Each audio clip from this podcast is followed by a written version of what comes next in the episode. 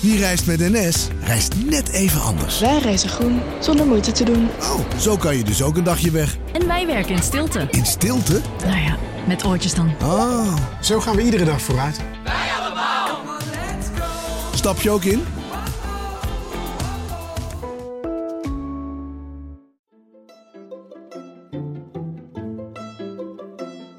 Welkom. Wij zijn Onbehaarde Apen. Dit is een podcast van NRC over wetenschap.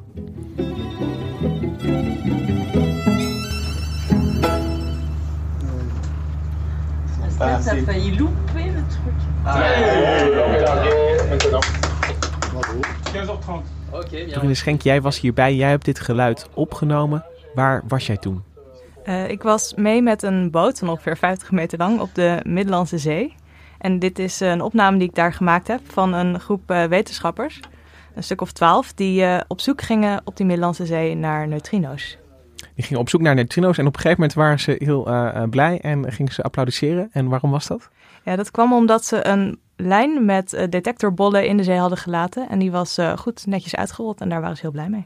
Een lijn met detectorbollen. Je was op neutrinojacht. Dorien Schenk, ik ben heel blij dat jij in de studio zit vandaag. Je weet alles van natuurkunde en van deeltjes. En je gaat dus ook van ons vandaag vertellen waarom er mensen de zee op gaan om detectorbollen los te laten om op zulke deeltjes te gaan jagen. Want het klinkt als veel werk voor iets wat moeilijk te vinden is. Maar daar komen we straks misschien op. Hendrik Spiering, jij zit ook aan tafel. Hallo.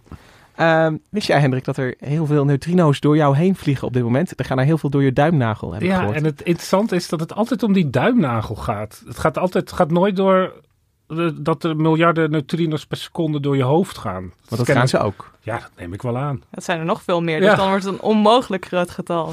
Ja. Is die duimnagel niet ooit bedacht omdat het een duidelijk oppervlakte is? En je kunt hem ook even voor je zien. En je kunt nog een beetje kwantificeren hoeveel er doorheen vliegen. Je ziet ook hem wel gelijk mooi voor je. Ja, het is duidelijk. Het is ook een schijnbeweging, want het is natuurlijk heel vreemd dat er miljarden deeltjes door ons heen gaan waar we niks van weten. Ja, en het is sowieso een hele rare dierentuin, want dat valt me altijd op bij die deeltjes. Dan, als je erin verdiept, je hebt zoveel soorten deeltjes, terwijl je op school krijg je alleen maar elektronen, protonen en neutronen. Dat is dan alles al. En dan blijkt er dus van alles nog omheen te woelen. En daar zijn die neutrino's een heel goed voorbeeld van. En die gaan allemaal door je duim. Want hoe zit dat, Dorien? Want de materie om ons heen, weet je, de microfoon waarin ik praat, de studio om ons heen. Jij bestaat inderdaad uit die elektronen, protonen en neutronen die Hendrik noemt. Ja, en daar bestaat die duim ook uit, inderdaad. En dan zijn er deeltjes die dus ook een deeltje zijn en dus enige ruimte innemen, die dus door ons heen vliegen. Hoe kan dat?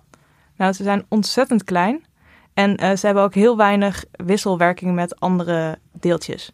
Dus je hebt bijvoorbeeld, als je een magneet ergens bij iets magnetisch houdt, dan voelen ze elkaar op een bepaalde afstand al aan. Maar neutrino's hebben ook dat soort interacties heel weinig. Dus ze voelen andere deeltjes nauwelijks. En daarom vliegen ze met het grootste gemak zelfs door de aarde heen. Ze zijn heel klein, heel licht en ze hebben ook geen lading. Ze zijn dus niet elektrisch geladen. Dus ze trekken ook geen tegengestelde lading aan. Maar dat is even om je voor te stellen. Blijf ik het moeilijk vinden dat een neutrino door de aarde kan. Zeg maar door kilometers en kilometers magma, steenten. Ja, maar dan moet je weer even terug naar dat aha-moment. Wat bijna iedereen die natuurkunde leuk vond had. Ik denk al in de tweede klas van de middelbare school. Dat je ineens realiseert, die stoel waarin ik zit, die tafel, die is leeg. Die moleculen die nemen een heel klein, of het atoom neemt maar een heel klein stukje ruimte in en de rest is leeg en er kan van alles doorheen. Maar alleen door die krachten waarmee ze samenhangen, en daar bestaan wij natuurlijk ook uit, en kunnen we onze hand op tafel leggen zonder dat hij er doorheen zakt. Maar het zijn twee leegtes die op elkaar liggen. En zeg ik het goed, Dorien? Ja, zo kun je het zeggen. Het atoomkern is best klein en er zweeft inderdaad een soort wolk van elektronen omheen. Maar daartussen zit allemaal een soort van lege ruimte waar een neutrino ongehinderd doorheen kan vliegen. En zijn de neutrino's daar bijzonder in? Zijn er nog meer deeltjes die makkelijk door de aarde heen kunnen? Of hebben we met een neutrino wel een soort buitencategorie ongrijpbaar te pakken? Zover we weten is neutrino daar vrij uniek in. Er is bijna niks, zover ik weet, niks anders wat zelfs door de aarde heen kan vliegen. Zonder problemen. Want röntgen gaat ook overal doorheen, maar die interacteert dan wel weer. Hè? Dat is natuurlijk een elektromagnetische straling. Ja, is een soort lichtdeeltje, een soort foto. Ja. En röntgen gaat niet overal doorheen, want als de tandarts een röntgenfoto maakt, dan gaat hij achter een lode wandje staan en dan heeft hij nergens last van. En is het dan zo dat, stel, neutrino op weg naar de ruimte komt de aarde tegen. Ik voel wel dat die ruimte heel groot is tussen van materie die er nog is. Is het dan zo dat een neutrino nooit of te nimmer zich iets aantrekt van de materie die wij zo belangrijk vinden, die onze wereld eigenlijk vormen? Nou ja, een neutrino is natuurlijk niet oneindig klein. Nou ja, bijna oneindig klein, maar heel af en toe... Bijna oneindig klein, nou ja, dat klinkt wel erg goed. Goed, hij is in elk geval superklein. En heel af en toe knalt hij toch op een atoomkern of een elektron, maar een atoomkern is iets groter, dus die kans is iets groter. Dus heel af en toe ontmoet hij een atoomkern van een watermolecuul of iets in de aarde. En dan, daar kan hij op botsen. Maar als hij er vol op knalt, zeg maar. En wat gebeurt er dan als die neutrino's die zich normaal gesproken weinig van iets aantrekken, toch ineens in dat een deeltje zijn tegengekomen en erop botsen? Leidt dat tot nieuwe deeltjes? Ja, zo ontstaan aardbevingen natuurlijk. Nee, zoveel impact heeft zo'n botsing niet. Als een neutrino op een atoomkern of zo botst, dan ontstaat er inderdaad een ander deeltje. Dat is een geladen deeltje, een elektron of een zwaardere broertje van het elektron, het muon. En dat deeltje raast dan verder. En soms wordt een atoomkerndeeltje dan ook een beetje uit het lood geslagen. Oké, en dan is het niet zo... De materie is er zo dan ook wel echt een beetje veranderd gewoon. Want neutrino plus deeltje levert nieuwe deeltjes op. Dus daar zit een transformatie in eigenlijk. Ja, sommige atoomkernen veranderen ook in andere atoomkernen als er recht een neutrino opbotst. En dat is goed om te benadrukken. Het is heel zeldzaam. De meeste neutrino's... Ik bedoel, het is echt zo dat er van die miljarden neutrino's die er door mijn duimnagel vliegen... Daar heb ik al geluk als er eentje in mijn hele leven ooit iets doet met die duimnagel. Ja, dat is wel zo, ja. Misschien is dat trouwens ook waarom ze een duimnagel nemen, niet je hoofd. Een hoofd klinkt natuurlijk wel wat enger als je zegt dat daar miljarden en miljarden aan deeltjes doorheen vliegen. Maar ook daar hoef je geen zorgen om te maken. Oké, Dorien, jij ging dus op een boot de Middellandse Zee op om... op neutrinojacht te gaan. Kun je ons even meenemen naar wat je hebt gezien daar? Waar was die boot? Ja, die boot lag in een haven vlakbij Toulon in het zuiden van Frankrijk. En het was een weekend in januari. Het was toen we weggingen nog een beetje grijs, maar bijna helemaal windstil. Dat was ook wel nodig om voor onze missie. Anders werd er niet gevaren als het hard zou waaien. Nee, als het hard zou waaien zouden we niet gaan varen. Dat was ook, daarom hoorde ik pas... op donderdagochtend, dat we die zaterdagochtend zouden vertrekken. Dus ik heb snel een ticket geboekt en geregeld dat ik met iemand mee kon rijden vanuit Marseille naar de haven bij Toulon. En toen we daar aankwamen, zagen we een klein vrachtscheepje liggen van ongeveer 50 meter lang. De Castor 2. Ik vroeg me af of de eerste gezonken was, maar dat was gelukkig niet zo. Deze boot had gewoon een vernieuwing gekregen en was daarom 2 genoemd. En met 2 lijnen met detectorbollen gingen we de Middellandse Zee op. Die lagen in het ruim? Nee, die lagen gewoon op het dek. We gingen aan boord en daar waren een aantal ingenieurs en wetenschappers aanwezig. Vooral ingenieurs, want die wisten meer van de detectorbollenlijn die we in de zee zouden gaan laten. En we waren ongeveer met z'n 12 en dan waren er ook nog, ik geloof, ongeveer 6 bemanningsleden. En toen we de haven uitvoeren, toen werd het al langzaam steeds minder grijs. We moesten een paar uur varen om naar de locatie te komen op 40 kilometer uit de kust. En toen we daar eenmaal waren, toen brak ook de zon door en het bleef windstil. Dus het was eigenlijk een heerlijk boottripje dat we hadden op die... Het hele plaatje klopte. Ja. Maar niet wat je verwacht in januari de Middellandse Zee op. Nee, zeker. Dus het was een goede sfeer. En het was, onderweg was het een ontzettende herrie, want de motor van die boot staat op het dek. Maar de motor van die boot staat op het dek? Ja, het is een beetje een raar bootje was het. Dus het was echt een ontzettende herrie die op die boot op de boot was. So it is expected that we start the operation. En toen we eenmaal op die locatie aangekomen waren, toen kregen we een korte introductie ook van Patrick Amau. Dat was de reisleider, zeg maar, van deze missie. Everybody has a cabin. En hij was ook ingenieur en hij vertelde ons wat het schema was van die dag. En van de volgende dagen, want we zouden tenminste 2 dagen op zee blijven. We will work on shift because we will work continuously 24 hours. En alle wetenschappers aan boord zouden 24 uur achter elkaar doorwerken om te zorgen dat met het goede weer dat we nu hadden, dat we zoveel mogelijk gedaan konden krijgen. Dus het was Het zou een drukke missie worden. We zouden niet veel kunnen genieten van het mooie weer. En jij kon gewoon met je handen in je zak toekijken wat ze deden. Ja, ik mocht gewoon meekijken en kon gewoon 's nachts gaan slapen als ik wilde. Ja, dat klinkt alsof je een geweldige reis hebt gehad. En ik ben best wel een beetje jaloers. Maar jij was natuurlijk met een reden aan boord. Die bolle lijnen die worden namelijk afgezonken de zee in, op 2,5 kilometer diep. Ja, en die detectorbollen die zijn natuurlijk heel belangrijk voor dit experiment. Maar ik vraag me dan af, hoe groot is zo'n bol? Is dat een bol die je vast kan houden in je hand? Dat kan, als je je best doet. Ze zijn ongeveer 43 centimeter groot. En aan één lijn, een lijn is ongeveer 200 meter lang. En aan één zo'n lijn zitten 18 van die bollen. Die bollen zijn ontworpen op het Nikhef in Amsterdam, het onderzoeksinstituut. En ook het grootste gedeelte van de bollen tot nu toe is daar ook gebouwd. En daar weet Paul de Jong van het Nikhef alles van. Het idee van die bollen is dat ze licht meten in de diepzee, waar het natuurlijk heel erg donker is.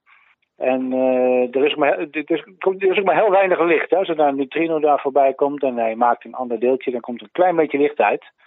Dus je hebt hele gevoelige apparatuur nodig om dat licht te kunnen meten. Dus dat is dat zeldzame geval dat er dan zo'n hele eindeloos neutrino's door de gaten in de materie gaan.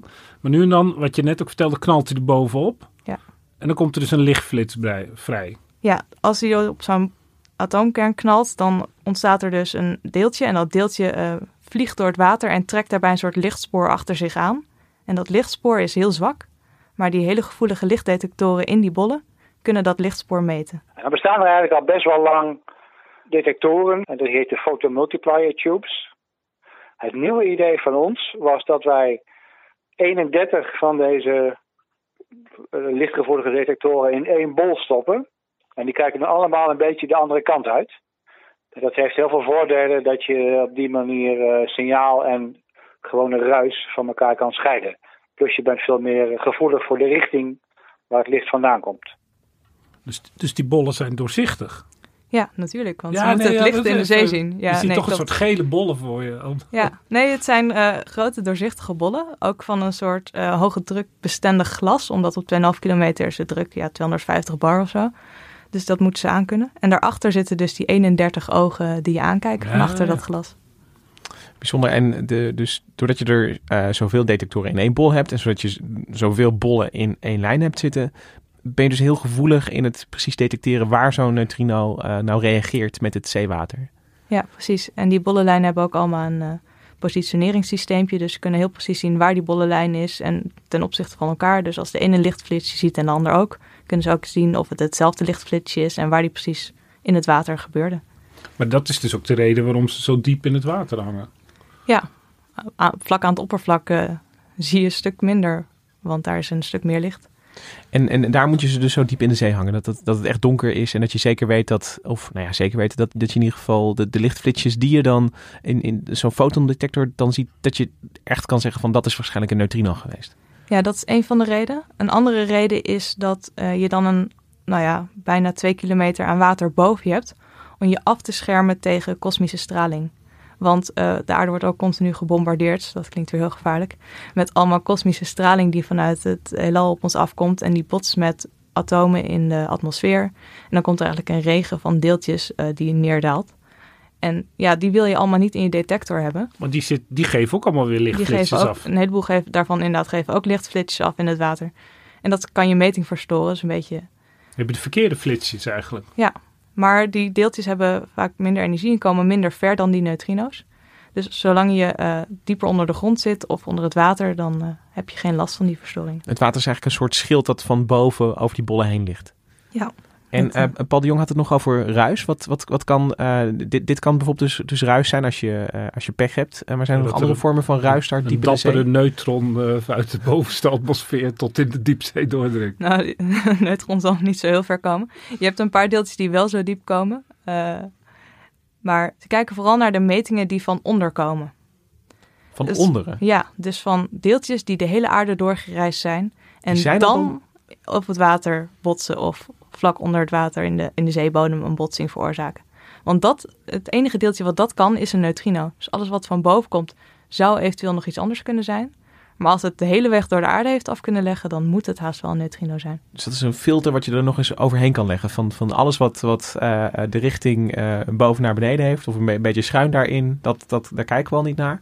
Maar als er iets is dat door de aarde heen is gekomen, dan moet het een neutrino zijn. Ja. If it walks and talks like a neutrino, it must be a neutrino eigenlijk. Ja, zover we weten zijn er niet echt andere deeltjes die dat soort sporen achter kunnen laten nadat ze door de hele aarde zijn gereisd. Maar dat is dus dan de triljarden neutrino's gaan door al dat basalt en waar bestaat de aarde al niet uit. Allemaal volkomen ongehinderd. En dan zijn er een paar die dan in feite minder dichte water daar in de diepzee toch nog de fout maken. Een stuurfout. Ja, nou ja, het is ook een beetje kansberekening. Hè? Ik bedoel, als je al die hele aarde door bent geweest, dan er is een kans dat je op een gegeven moment botst. En een aantal zullen ook in de aarde botsen. Ja. Ja, het is niet zo dat ze daar wel gewoon doorheen vliegen. En dan als het in een blok basalt is, dan ontstaat er in theorie ook een lichtflitsje. Maar er is niemand die dat kan zien natuurlijk. Nee, en bestaat het flitsje wel als je hem niet kan zien. En er hangen nu al een aantal lijnen met detectorbollen in de Middellandse Zee. Hebben die ook al neutrino's gezien op dit moment? Jazeker. Wij hebben de 5e en de 6e lijn in de zee gebracht toen we daar waren. In dat weekend in januari. Maar er hingen er toen al 4. Die hingen er sinds afgelopen zomer. En nu betekent dat de eerste fase van deze detector compleet is. De eerste fase waren de eerste 6 lijnen. En daar worden al wat metingen mee gedaan. En ze hebben begin februari verteld dat ze al 5 neutrino-kandidaten gezien hebben. Dus inderdaad signalen die vanuit de aarde kwamen, waarvan ze vrij zeker weten dat het een neutrino was die een spoor trok. 5 neutrino's zijn er betrapt op hun reis door de aarde en de oceanen heen. Ja, en dat was begin februari. Dus misschien zijn er inmiddels al wel meer gezien. Maar hoe communiceren die bollen eigenlijk met de rest van de wereld? Want wifi heb je daar niet natuurlijk. Nee, de bollen hebben daarom ook een soort kabel, waarmee alle bollen van een lijn onderling verbonden zijn. Die is trouwens ook ontwikkeld op het Nikhef. En daar hebben ze een soort buisje waarin 2 stroomkabels zitten, om de detectoren van stroom te voorzien. En 1 glasvezel. En die worden omhuld door olie, om te zorgen dat ze ook die druk in die diepzee aan kunnen. En die glasvezel en die stroomkabels worden aangesloten op een soort verdeeldozen uiteindelijk. Die liggen op de diepzee. Ja, op de diepzee, ja. Dus in de diepzee wordt eerst als een detectorbollenlijn neergezet wordt, komt er ook een duikrobotje aan te pas. Die plugt de stekker van de nieuwe detectorbollijn in de vorige, zodat ze een soort van een treintje aan elkaar geschakeld worden. En uiteindelijk zit die aan een verdeeldoos. Er zijn een aantal van die verdeeldozen. En die worden loopt er 1 grote kabel naar de kust. En daar meten ze nemen ze de metingen op van die bollenlijnen. Ze hebben geen wifi, Hendrik, maar wel glasvezel. Ja, ja. Dus het is een hele infrastructuur die daar al van tevoren is klaargelegd natuurlijk. Ja. En Dorien, we hebben het hier over neutrino's alsof het de normaalste deeltjes van de wereld zijn. In ieder geval voor jou wel. Hendrik en ik zijn nog een beetje verbaasd. Als je ze maar vaak genoeg noemt, dan worden ze normaal. Maar het blijft natuurlijk heel vreemd. Ze zijn eigenlijk heel normaal, want na lichtdeeltjes is het meest voorkomende deeltje in het heelal. Dus ben er maar aan. Maar zo cool en zoals jij er nu over spreekt. Er was natuurlijk een moment in de geschiedenis dat nog niemand ooit van een neutrino had gehoord. En dat ze nog nieuw waren voor de wetenschap. Hoewel er dus miljarden door hun duimen gingen. Zonder dat iemand daar ooit over begon. Maar hoe is dat ooit begonnen, dat onderzoek aan neutrino's? Wie kwam er op het eerste idee dat er zoiets als neutrino's waren? Dat werd bedacht door de Oostenrijkse natuurkundige Wolfgang Pauli. In 1930 was dat al. En die keek naar radioactief beta-verval. En dat is verval waarbij een elektron meestal vrijkomt. Ja, Dorien, ik zit heel even diep te graven in mijn eindexamen natuurkunde lesstof. Beta-verval, dat was een vorm van radioactiviteit? Ja, er zijn verschillende vormen van radioactiviteit. En een van de vormen is beta-verval, waarbij dus de radioactieve straling die vrijkomt, zijn bijvoorbeeld elektronen in het geval van beta-verval. Ja. En bij dat radioactieve verval meet je dus het vrijkomen van bijvoorbeeld een elektron en meestal ook een kerndeeltje. En van die deeltjes maten heel precies de energie en de impuls. Dus de richting en de snelheid waarop die deeltjes bewogen. Ze waren erg geïnteresseerd in dat radioactieve verval. En ze wilden graag een theoretisch model om te voorspellen wat voor deeltjes erbij ontstonden wanneer het gebeurde. Dit is echt de tijd wat Hendrik helemaal aan het begin van de aflevering vertelde over dat atomen zijn samengesteld uit protonen en neutronen, waar elektronen omheen cirkelen. Dat was het model dat toen nog best wel nieuw was, maar wel veel gebeurde. Ja, en het was inderdaad een hot topic. En ze zagen dus inderdaad dat bij dat radioactieve beta-verval dat dus zo'n kerndeeltje uit elkaar viel en dat er een elektron vrijkwam en nog wel eens een kerndeeltje. En ze waren al zover dat ze die energieën en de impuls daarvan konden meten. Maar er was iets geks aan de hand, want als je de impuls van alle deeltjes die daarbij vrijkwamen optelde, dan miste er wat. Dus de som klopte niet. Energie en impuls voor was niet energie en impuls na. En dat vinden natuurkundigen heel vervelend, want die hebben allemaal behoudswetten, behoud van impuls en behoud van energie. Dus er miste iets. De rekensom klopte eigenlijk niet. Ja, en het was zo'n... Want toevallig heb ik hier net ook iets over zitten lezen. Er waren dus ook natuurkundigen die zeiden, nou, kennelijk geldt daar de wet van behoud van energie niet. Ja, dat soort natuurkundigen heb je bijna altijd wel, denk ik. Die aan de behoudswetten willen gaan sluiten. Ja. Nou, zo wild was Pauli gelukkig niet. Die dacht, wat ook zou kunnen, is dat er een ander deeltje, wat we niet kunnen meten, dus wat geen lading heeft, wat heel klein en licht is, dat ontstaat en dat die energie en die impuls met zich meedraagt. En dat vond hij wel ook een beetje een eng idee, want dat betekende dat hij een deeltje voorspeld had, wat eigenlijk bijna onmeetbaar was. Dus hij dacht dat het nooit gemeten zou kunnen worden. Het is best wel bijzonder, want deeltjes voorspellen, dat is iets waar de natuurkunde wel gewend aan is geraakt. Inmiddels wel. Pauli is daarmee nog steeds een van de eerste eigenlijk die gewoon door te redeneren en door te rekenen zegt van oké, ik kan dit alleen maar oplossen met een extra deeltje erbij als die behoudswetten opgaan. Nou, op dat moment was het nou ook nog niet zo heel normaal om allemaal deeltjes te verzinnen. Nee, maar het is ook wel iets waar je voor uitgelachen kan worden op een congres. Dat je dus je hebt dus een probleem van die energiegat en dan zeg je, oh, er ontstaat iets wat we niet kunnen zien en niet kunnen meten en opgelost. Ja, dat levert natuurlijk het ene raadsel voor het andere leven je dan in. Ja. En hoe kreeg Pauli dan uiteindelijk gelijk? Want je kunt het uitrekenen, maar de natuurkundigen geloven je pas als ze het kunnen zien of nadoen. Ja, nou de theorie daarachter werd steeds verder uitgewerkt. Dat deed hij niet alleen, dat deed ook de Italiaans natuurkundige Enrico Fermi. Die bedacht ook de naam voor het neutrino, wat in het Italiaans neutraaltje betekent, omdat hij dus geen lading heeft. Oh, dus de uitgang ino komt echt van het Italiaanse verkleinwoordje, zeg maar. Ja, dat neutrino. Is wat ik weet. Ja. Bij mijn uitspraak is dat iets minder mooi. Maar... Want volgens mij noemde Pauli het gewoon een neutron. Ja, klopt. Maar toen werd het neutron ontdekt. Ja. Dus toen werd die naam al vergeven. Dus toen werd het een iets kleinere neutraaltje. Maar dat is ook wel leuk, omdat het Italiaans heeft zoveel manieren om een verkleinwoord te maken. Ik las ook ergens dat er ook een voorstel was om het neutretto te noemen. Oh, dat zou wel kunnen. Neutretta. Neutrissimi. Maar het werd het neutrino. Ja, en pas 30 jaar later, de theorie werd dus steeds solider, want het klopte allemaal wel erg mooi, zo'n deeltje. En 30 jaar nadat Pauli het bedacht had, werd het ook echt gemeten. En dat werd gedaan door twee natuurkundigen die met een detector naast een kerncentrale gingen staan. Want neutrino's ontstaan bij kernreacties. En dat wisten ze ook, dat kwam uit de theoretische modellen. Dus ze dachten, als we nou naast zo'n kerncentrale, dan hebben we een mooie duidelijke stroming van neutrino's. En daar hebben ze er inderdaad een paar gemeten.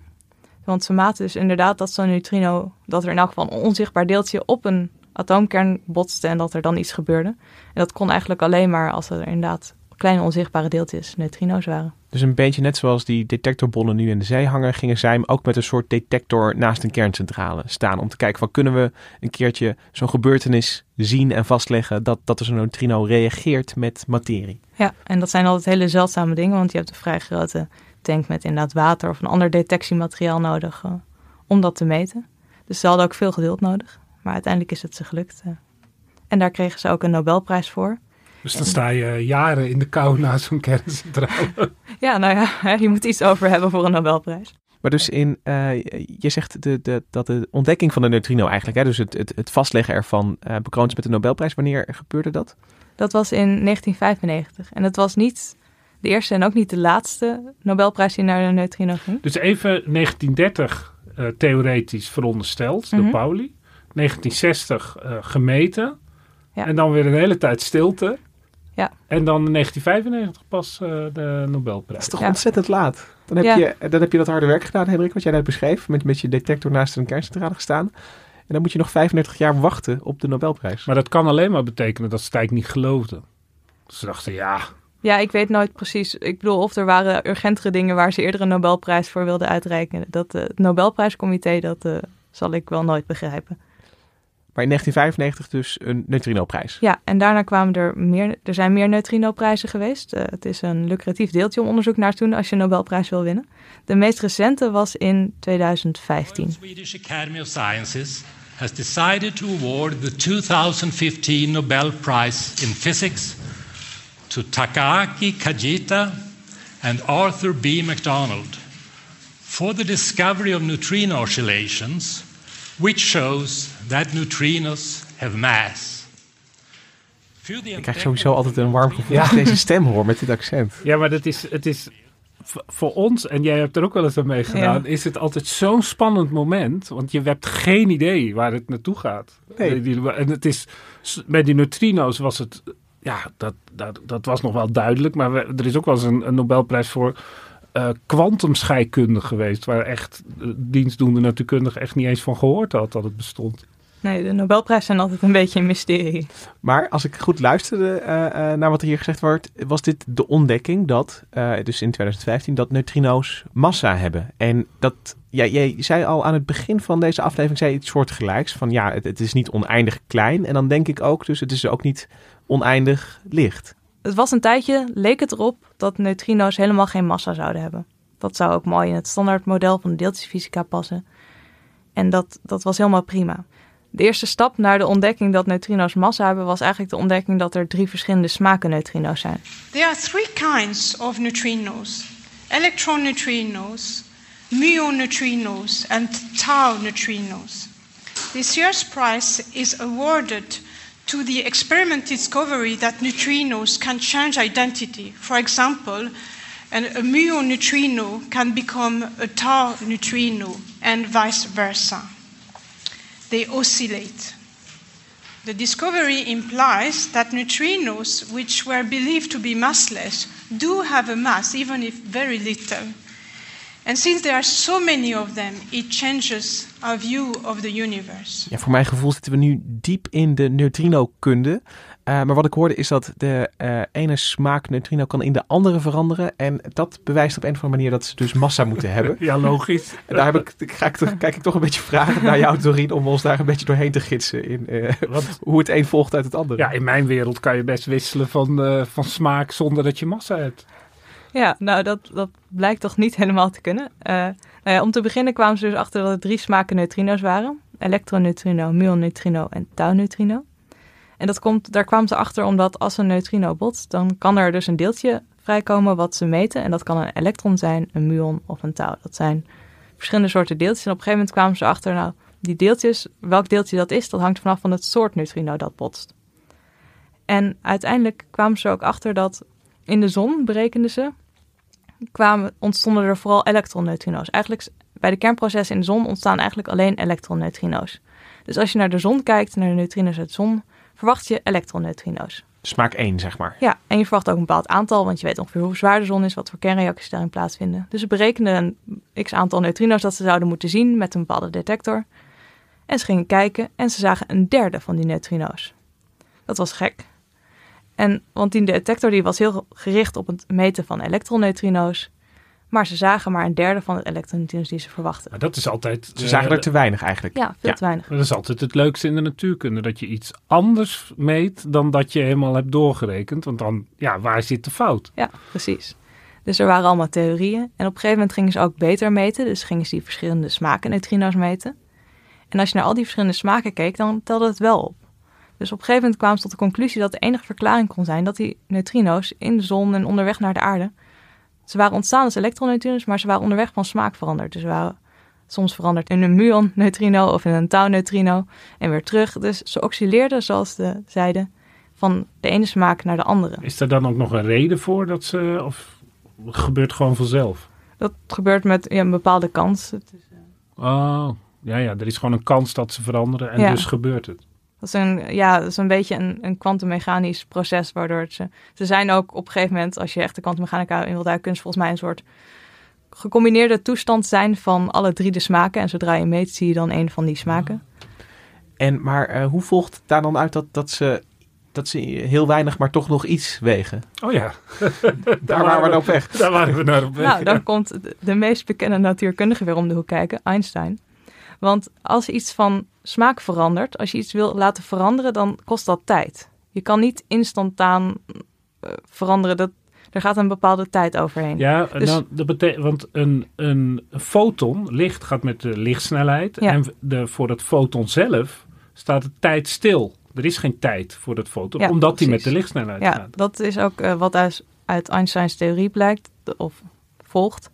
Dat dingen die met de lichtsnelheid reizen, daarvoor staat de tijd stil. Hoe dichter je bij de lichtsnelheid gaat, hoe langzamer de tijd voor jouzelf gaat. En als je dus met de lichtsnelheid gaat, dan staat de tijd stil. En dan kan je ook geen massa hebben. Of heb je oneindige... Nee, want... nee, je kan geen massa hebben als je... Dus ze concludeerden dat om van smaak te veranderen, moet er tijd verstrijken.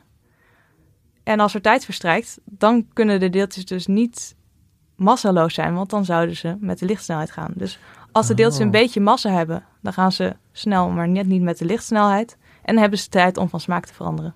Dus het, puur en alleen het feit dat neutrino's veranderen, betekent dat er tijd verstrijkt voor de neutrino.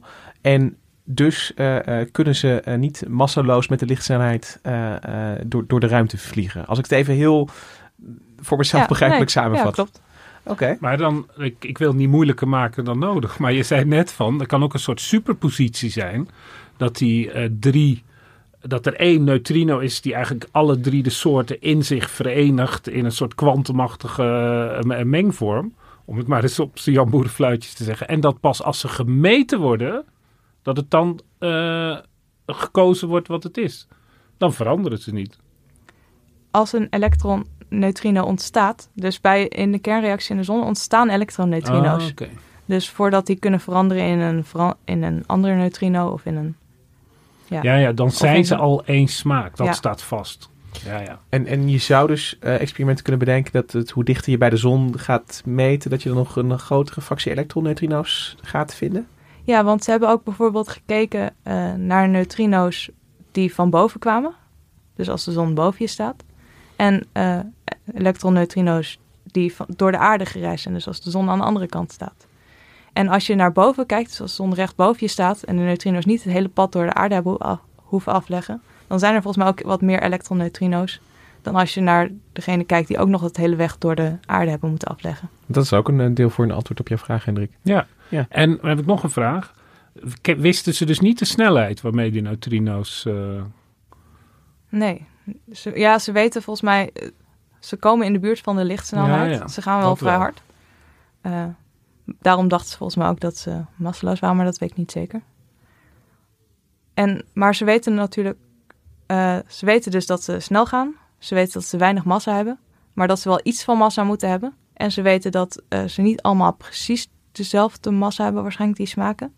Maar ze weten niet wat de massa is van die neutrino's. Dat is de volgende Nobelprijs. Ja, dat zou waarschijnlijk wel kunnen. Oké, maar nu zit ik toch even op een interessant moment. Ik merk dat ik zelf gefascineerd ben door neutrino's. En Hendrik, ik merk bij jou ook nieuwsgierigheid. Ik word er heel erg door geraakt door die neutrino. Ja, dat zie ik wel een beetje af aan je ook. Al die neutrino's die door je heen gaan. Maar ik wil toch even weten. Is dit een theoretische exercitie voor natuurkundigen die begrijpen hoe het universum precies ontstaat en welke deeltjes er allemaal in de dierentuin zitten? Of hebben we ook nog iets aan het onderzoek? Want er wordt geld uitgegeven voor experimenten. Er worden boten, gaan de Middellandse Zee op, die laten detectorbollen los. Is dat alleen maar om het neutrino zelf te begrijpen en wat het allemaal doet? Of zit er ook nog een soort breder nut achter? En ik vraag deze, dus voor experimentele deeltjesfysici is dat natuurlijk altijd een vraag die ze voor de voeten geworpen krijgen, maar ik wil hem toch stellen. Nou, dat mag. Voor deeltjesfysici is het belangrijk om te begrijpen hoe neutrino's eruit zien, wat ze doen, omdat ze zo'n groot deel van het universum uitmaken. Er zijn heel veel neutrino's in, dus in dat opzicht is het belangrijk. Maar daarnaast zijn neutrino's, ontstaan die dus op verschillende manieren in kernreacties, in kernreactoren, in kernreacties in de zon. Maar ze kunnen ook ontstaan bij zogenoemde heftige gebeurtenissen in het heelal. Heftige gebeurtenissen? Ja, dus scheidingen, geboortes van kinderen? Nou ja, botsingen bijvoorbeeld, als twee sterren botsen. Maar ook bij het einde van een ster, als een ster een supernova-explosie ontploft aan het eind van zijn leven. Daarbij kunnen ook neutrino's ontstaan. Die neutrino's kunnen iets vertellen over wat er gebeurt bij zo'n explosie. Dus als je ermee naar de hemel kijkt en naar astrofysische neutrino's kijkt, om het zo maar te zeggen, dan heb je dus eigenlijk een soort neutrino-telescoop. En dat is ook waar Paul de Jong onderzoek naar doet. Net zoals je licht gebruikt om naar de ruimte te kunnen kijken met grote telescopen. En dan kijk je naar sterren en stofwolken en exploderende sterren en wat dan ook. Gebruiken wij ook neutrino's als messenger, heet dat dan. Als boodschappen voor wat daar allemaal verwonderlijke dingen in de ruimte zich afspelen. En dan moet ik bijvoorbeeld denken aan de supernova's. Een supernova is een exploderende ster. De laatste tijd wordt er veel nagedacht over Betelgeuze die misschien aan het ontploffen staat of niet. Als die ster zou ontploffen, dan zou die een enorme flits aan neutrino's produceren.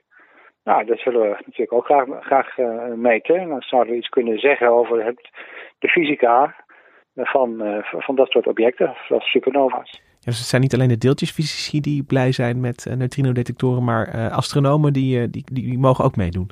Ja, zeker. Die hebben er een nieuwe manier bij om naar het heelal te kijken als neutrinotelescopen een beetje algemeen worden. En is het met die 6 lijnen die nu in de Middellandse Zee hangen, is dat al genoeg? Of moet je dat echt gaan opschalen voordat je kunt spreken van een neutrinotelescoop? Nou, ze willen wel iets groter om echt goed de richting te bepalen en de energie van de neutrino's om meer te begrijpen. Er staat ook nog een andere neutrino-telescoop op aarde. Die is gemaakt in het ijs in Antarctica. IceCube heet die. En daarmee wordt ook al naar neutrino's uit het verre heelal gekeken. Dus die is ook al groter. Die is een kubieke kilometer groot in het ijs. Een kubieke kilometer? In het ijs? Ja. Hendrik en ik zijn toch weer even verbaasd. Ja. Nou ja, maar er zijn dus net zoals er nu ingenieurs de Middellandse Zee opgaan. Dat kan ik me nog wel voorstellen. Maar zijn er ook ingenieurs naar Antarctica gegaan om een kilometer onder het ijs te vullen met detectoren? Ja, ze hebben dus met warm water eerst een gat gemaakt. Ja, precies. Ze hebben met warm water een gat gemaakt. Daar hebben ze een soort lijn met ook weer lichtdetectoren in het ijs geplaatst om daar naar neutrino's te kijken die op het ijs botsen. Het zijn toch wel de deeltjesfysici die de meest gekke dingen verzinnen. Ik bedoel, de CERN kan er zelf ook wel wat van. Maar de Castor 3 is een reusachtige helikopter die daar dan naar Antarctica gaat. Ja, en vreemd genoeg koos ik de boot op de Middellandse Zee om mee te gaan en niet het vliegtuigje naar Antarctica. Heel verdacht. Met dat goede je moet ergens beginnen natuurlijk.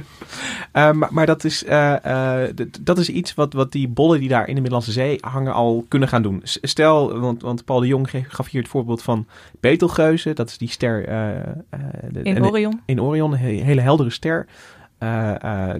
De vraag is steeds, gaat die ontploffen of niet? Maar als dat zou gebeuren, zouden ze nu in de Middellandse Zee al extra flitsjes zien waarvan ze denken van, dit past hierbij. En kunnen we iets leren over wat er gebeurt in zo'n supernova? Ja, misschien. Ja, ik weet niet of je al neutrino's ziet voordat die ster geëxplodeerd is als supernova. Nou, als ze net niet met de lichtsnelheid gaan, dan komt het licht net iets eerder natuurlijk. Ja, dat hangt vanaf. Je hebt ook wel neutrino's die eerder gezien zijn dan het licht. Maar dat komt dan waarschijnlijk omdat ze bij een proces ontstonden wat iets eerder is dan het proces waarbij het licht ontstaat, volgens mij. Ja, maar dat antwoord geeft al aan dat je dus iets meer over de supernova te weten gaat komen. Dat als je, stel je ziet eerst een neutrino golfje voordat die echt ontploft. Dan zegt dat ook weer iets over hoe zo'n ster supernova gaat. Ja, je kunt er dus meer over leren. Maar nu wordt het dan instrumenteel gebruikt, die neutrino's. Hè? Nou, gewoon als meetinstrument om iets over die supernova te zien. Maar er is natuurlijk ook gewoon, en dat is natuurlijk wel wat jij ook net suggereerde, Lucas, de intrinsieke waarde dat je überhaupt een beetje begrijpt hoe al die deeltjes en al die materie die we om ons heen hebben in elkaar zitten. Want het is uiteindelijk begonnen omdat de wet van behoud van energie in vragen was. Dus het zijn allemaal wel grote dingen waar je tegenaan loopt natuurlijk. Ja, en in dat opzicht kunnen neutrino's ook ons nog meer leren over de deeltjesfysica zelf. Want een van de dingen waar neutrino's ook misschien een tipje van de sluier op kunnen lichten, is een soort spannend probleem in de natuurkunde. Dat heet het materie-antimaterie probleem. Antimaterie, ja. Ik ken antimaterie vooral uit Star Trek. Als brandstof. Ja, daar halen ze brandstof uit. Wat ze doen is in hun motor wordt antimaterie met materie in contact gebracht. En daar komt energie bij vrij. Dat is wat ik van antimaterie weet. Nou, dat klopt ongeveer. Antimaterie, elk deeltje in het standaardmodel van deeltjesfysica. Dus alle elementaire deeltjes hebben een antimateriële tegenhanger. Dus het elektron bijvoorbeeld, dat iedereen wel kent, heeft het positron. Dat is een soort spiegelbeeld. Het is precies hetzelfde, even zwaar, even groot, even gezellig, maar dan met tegengestelde lading. Maar dat zijn dus normale deeltjes. Ja. Alleen, ze zijn het spiegelbeeld van een ander deeltje. Ja. En elk deeltje heeft zo'n antimaterieel spiegelbeeld. Neutrino's... Ja, niet ieder deeltje wat er is, maar... Dus alle soorten deeltjes hebben een antimateriële tegenhanger. Dus er zijn, naast elektronen, zijn er ook positronen die het spiegelbeeld zijn van elektronen. Die bestaan. En neutrino's hebben ook antineutrino's. En de grote vraag bij het antimaterie-materie-probleem is waarom wij om ons heen eigenlijk alleen maar materie zien. Want wij zijn allemaal opgebouwd uit materie. De sterren die we zien bestaan uit materie. Het intergalactische gas bestaat uit materie. Maar volgens de theorieën zou bij de oerknal net zoveel materie als antimaterie ontstaan moeten zijn. Dus we hebben eigenlijk een soort materieoverschot. Ja, maar dan moet je wel weten dat als materie in contact komt met antimaterie, dan, hoe heet dat, dan annihiliseert het, dan lost het op. Ja, dan annihileert het. Net als in die motor van Star Trek. Ja, nou, dan komt er dus wat energie bij vrij. Dus je zou zeggen, nou, er ontstaat evenveel materie als antimaterie. Die heffen elkaar misschien op een gegeven moment weer op. Nou, dan is er niks. Dus dan je verwacht of een leeg heelal of je... Ja. De boekhouding klopt gewoon niet tussen materie en antimaterie. Maar daar komen we goed mee weg. Want anders zouden we niet bestaan. Ja, maar dan heb ik een vraag. Ik bedoel, ja... Maar stel dat wij zitten misschien nu in een materiebubbel, maar je kunt er ook een Dorien of een Hendrik opbouwen uit antimaterie, toch? Theoretisch gezien. Met antiprotonen en positronen. Ja. Hoe heet een antiproton? Een antiproton. Okay. Ja, er is maar één antideeltje met een eigen naam. Alleen het anti-elektron heet positron. Verder heet alles gewoon anti. Oh, jammer. Ja, saai hè? Ja, maar er zijn dus ook, vermoed ik dan, antineutrino's. Ja. Okay. Ja, dus je hebt het anti-elektron-neutrino, het anti-muon-neutrino, het anti-tau-neutrino. Maar hebben ze dan ook nu allemaal antibollen in de anti-Middellandse Zee gelegd? Dat zou je aan de anti-Hendrik of de anti-Dorine moeten vragen, denk ik. Maar dus het antimaterie-materie-probleem is dat het universum bestaat uit materie en dat er eigenlijk nauwelijks antimaterie te vinden is in het hele universum. En de vraag is hoe dat kan. En een van de oplossingen zou kunnen zijn dat materie en antimaterie zich toch net iets anders gedragen. Dat is dus niet het perfecte spiegelbeeld voor elkaar zouden zijn. Okay. En antineutrino's kunnen misschien een tipje van de sluier oplichten. Want mogelijk gedragen antineutrino's zich net iets anders dan neutrino's. En dat zou kunnen leiden naar een beter begrip over waarom antimaterie verdwenen is en materie niet. Ja, want bij die antiprotonen, volgens mij heb je daar pas nog een stuk over geschreven, er wordt dan met heel veel moeite dat gemaakt, een antiproton in CERN of wherever. Ja, vlakbij CERN. En dan gaan ze dan eindeloos meten en dan vinden ze dus echt 0 verschillen, behalve dan dat het antimaterie is, met een gewoon proton. Alleen bij neutrino's lijkt er wel een verschil te zijn. Dat zeg je eigenlijk. Ja, want ze hebben dus inderdaad protonen die zijn dan opgebouwd uit nog kleinere deeltjes quarks. Je kunt dus een antiproton inderdaad maken of creëren. En die lijkt inderdaad heel erg zich gewoon te gedragen zoals je zou verwachten. En eigenlijk precies hetzelfde als een gewoon proton. Behalve dat het een tegengestelde lading heeft. Dus daar lijken die verschillen niet in te zitten. Maar er zijn natuurlijk nog meer deeltjes in het standaardmodel van de deeltjesfysica. En neutrino's lijken inderdaad, het lijkt er een klein beetje op dat antineutrino's net een beetje anders oscilleren dan gewoon neutrino's. Maar omdat neutrino's zoveel lastiger te meten zijn, zal het dus nog wel even duren voordat we dat allemaal zeker weten. Maar er worden wereldwijd echt tientallen experimenten zijn er zo'n beetje voor neutrino's, waar ze neutrino's meten. Ze zijn in Amerika aan een groot experiment aan het bouwen genaamd DUNE, waarmee ze neutrino's een neutrinobundel maken. En die schieten ze een heel stuk door de aarde heen. En die meten ze dan aan de andere kant. Dat is leuk. En dan kijken ze hoe die neutrino's eruit zien. En op die manier willen ze dus beter begrijpen wat de massa van een neutrino is. En bijvoorbeeld of ze ook zich toch net iets anders gedragen. Want dan weet je precies welke neutrino's je gemaakt hebt, is het idee. En dan, ja, maar hetzelfde geldt voor de detector in de Middellandse Zee. Maar even terug naar die antineutrino's. Zijn die er? Kun je die meten? Want ik bedoel, de neutrino is al moeilijk te meten. Maar zijn er... Kun je, als je dus zo'n flitsje ziet, denk je, hé, dat is een antiflitsje. Ja, want elk neutrino maakt een ander deeltje. Dus als een elektroneutrino botst, dan ontstaat er een elektron. Als er een anti-elektroneutrino botst, dan zie je waarschijnlijk een positron. En die twee kun je wel van elkaar onderscheiden. Maar er zitten antineutrino's in die eindeloze hoeveelheid neutrino's. Er zijn bepaalde processen, ook kernreacties, waarbij antineutrino's ontstaan. Het verschilt een beetje hoe het ontstaat, of de neutrino of een antineutrino is. En die blijven dan relatief lang bestaan, omdat het juist zo weinig interacteert met wat anders natuurlijk. Ja. Heb jij nu, je bent zeg maar meegereisd, Dorien, met het zeg maar... Het uitzetten van deze bollen en de Castor 2 en het maken van de detector. Normaal gesproken zit je natuurlijk echt aan die deeltjeskant. Dus ik vroeg me nog af, heb je dus een soort nieuw respect gekregen voor de grote moeite die je moet doen om iets meer te leren over de deeltjes waaruit ons universum is opgebouwd? Ja, zeker. Het is wel leuk om een keer met die ingenieurs mee te kijken. Want ik was een paar dagen voordat ik met die boot meeging op een congres waar casual gezegd werd: binnenkort laten we weer 2 lijnen in de Middellandse Zee. Wat allemaal heel simpel klonk, maar toen ik op die boot mee was, ging het allemaal toch een stuk lastiger en was het spannend. Ik wilde, er werd niet voor niks geklapt toen het allemaal gelukt was. Het duurt uren om één zo'n bolle lijn, op de zeebodem neer te zetten, te laten uitrollen zodat die mooi in het water hangt. En om hem aan te sluiten, ik bedoel, die duikrobot, die moet dus op 2,5 kilometer diepte een stekker in een stopcontact steken. Dat klinkt vrij simpel. Dat is ook nog vrij lastig. Klinkt niet echt simpel, hoor. Uiteindelijk hebben we echt een dag aan vertraging opgelopen, omdat de duikrobot het niet deed. Dus ja, ik heb wel respect gekregen voor de ingenieurs die ontzettend hard werken om die maffe ideeën van die deeltjesfysici mogelijk te maken. Om dus dingen te meten. Ja, en uiteindelijk wordt dat inderdaad een zinnetje in een paper of een uitspraak op een congres. Maar jij hebt ons denk ik nu laten zien dat er inderdaad een wereld aan werken en gedachten en moeite achter zit. Dus dank je wel daarvoor dat je ons daarover wilde vertellen.